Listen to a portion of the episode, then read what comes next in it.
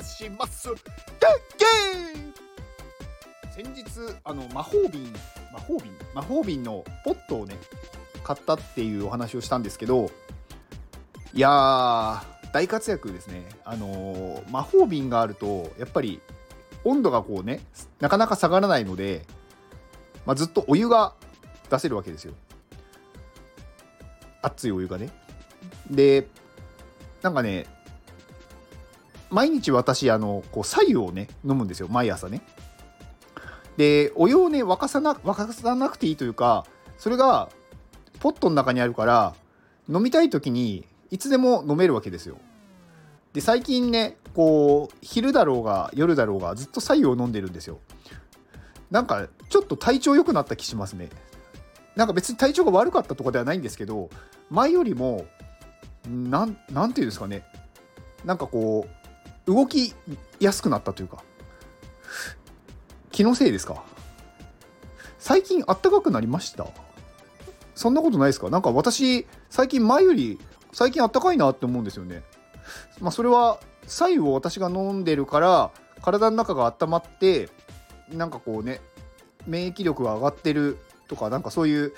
ものなのか、単純に最近気温が前より高くなってるのか。でも高くなってる感じはしないんですよね、雪降ってたしこの間。はい、まあちょっとね原因はわからない、わからないんですが、なんかポットがすごく良かったよっていうお話でした。以上ですっていう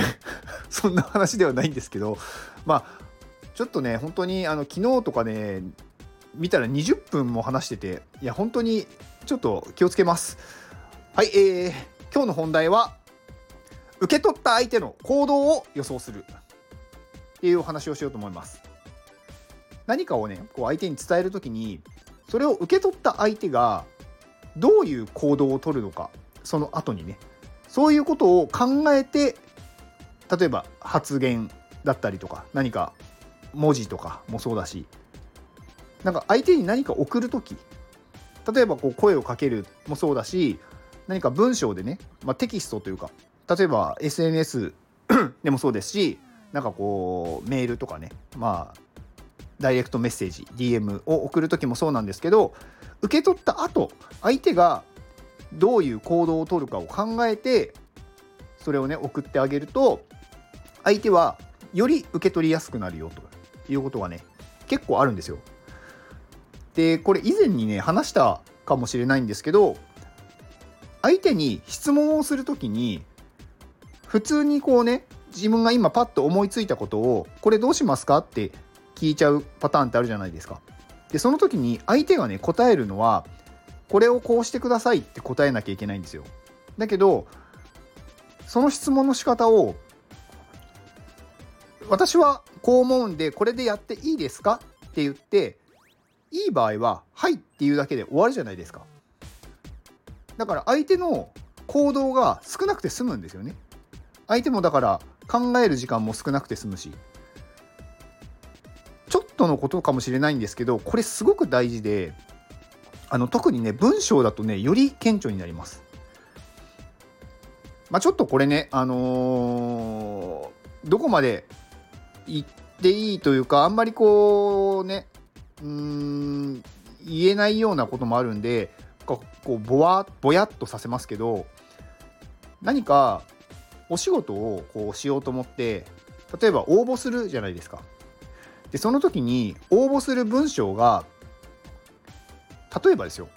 すごく長文だった、でその中に入っている内容が、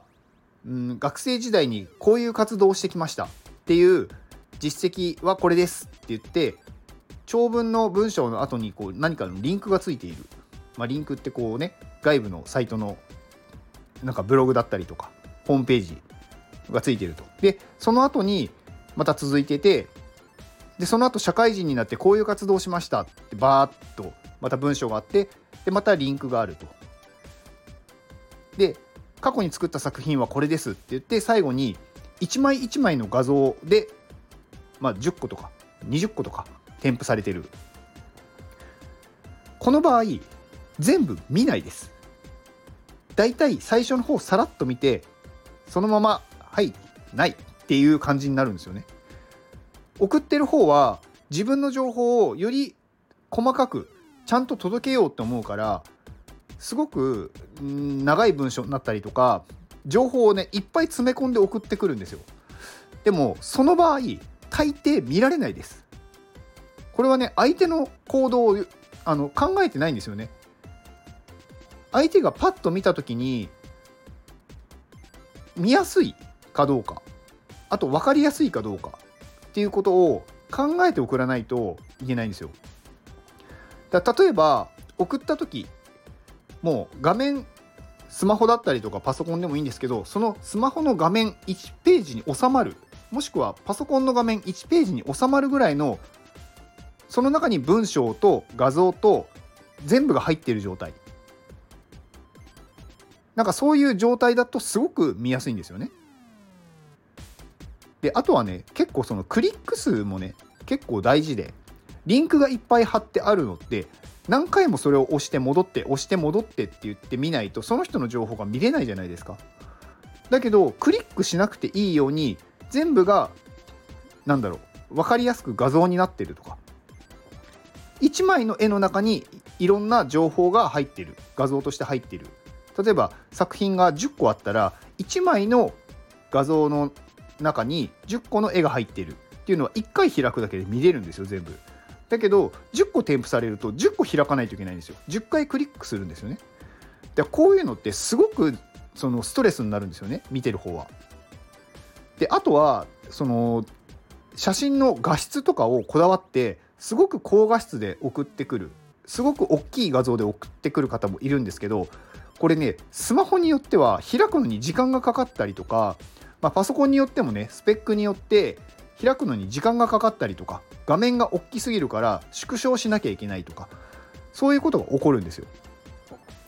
でそういうことをね考えないで送ってくる人はちょっとこの人と一緒に仕事したくないなって思うんですよね。めんどくさいって思うんで、まあそれをね教えればいいじゃんって思うんですけど、それを教える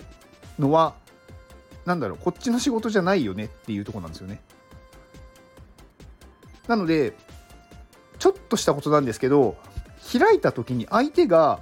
どういうふうに考えるか、どういう行動をするか、これは本当になるべくクリックを少なくして一つの画面で見れて、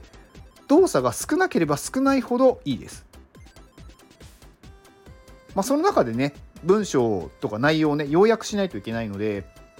なかなか大変だと思うんですけど、送る側がそれを配慮して送ってあげると相手側はすごく受け取りやすい。なので相手のね受け取った相手の行動を予想するっていうこと、それをやってまあね情報を送ってあげるといいと思います。まあ今日はね、まあ、そんなお話です。以上です。この放送はキュニオさんの元気でお届けしております。キュニオさん元気。はい、キュニオさんありがとうございます。キュニオさん初ですね、私のこの購入してくださったの本当にありがとうございます。キュニオさんはなんだかんだでちょこちょこねお会いしてますね。何回ぐらいお会いしましたかね。 に,さん 回もうちょっと会ってるかなんかね、ばったりあれっていうところであったりとかね、まああとは普通にこうイベントでなんだろうお会いしたりとか、まあ、ちょこちょこねありますけど、まあ、今回ねあのキュニオさんからはあのー、フラワリーフレンズの、えー、イベントですね、フラコレフラワリーフレンズコレクション、えー、今日から開始ですね。今日の、えー、と最初はじゅういちじからですね、今日のじゅういちじから、えー、夜のしちじまでで、えー、とにがつじゅうさんの今日からにがつじゅうはちにちまでやっていると。でえー、とじゅうしちにちじゅうはちにちの土日だけはちょっと時間が変動するので、まあ、そこだけね気をつけていただきたいなと思います。で、まあ、このフラコレって、まあ、このフラワリーフレンズっていうね、あのーまあ、コミュニティがあるんですけど、まあ、ここがね今回初めて自分たちでこう主催してイベントをやるっていうことで、まあ、集まってくる、ね、やっぱり人たちとか集まっているその作品をね出しているそのクリエイターの人たちが本当にねすごい有名な人ばっかり、なんか大体大体名前知ってるよねっていう人が多いので、まあ、今回しかもこれね、あのー、入場無料なんですよね。から無料で見れるあのものなので、ぜひお時間のある方は行きましょう。まあ、開催場所はね、あの吉祥寺ギャラリーっていうね、あの東京の吉祥寺にある、まあ、ギャラリーなんですけど、まああのー、やっぱりねこのフラフレフラフレじゃないフラフラフリのね、なんだろう、このひひなんていうの広さ広さなんていうのこうし知り合いとかこうね、そういうあれですよなんかこうお知り合いのね同じことなんで言ったんだろう、うんまあ、そういうなんか交友関係のねなんか広さがすごい本当に感じられるし、なんかみんながねやっぱりそこにこう集まってくるっていうのはすごくね、うん、なんかなかなかできないことだと思うので、本当にねあのいいなと思ってます。まあ、私もねあの今日行こうと思ってます。まあ、なのであのもしお会いできる方いたらあの今日お会いしましょう。ちょっと何時に行くか具体的には決めてないんですが、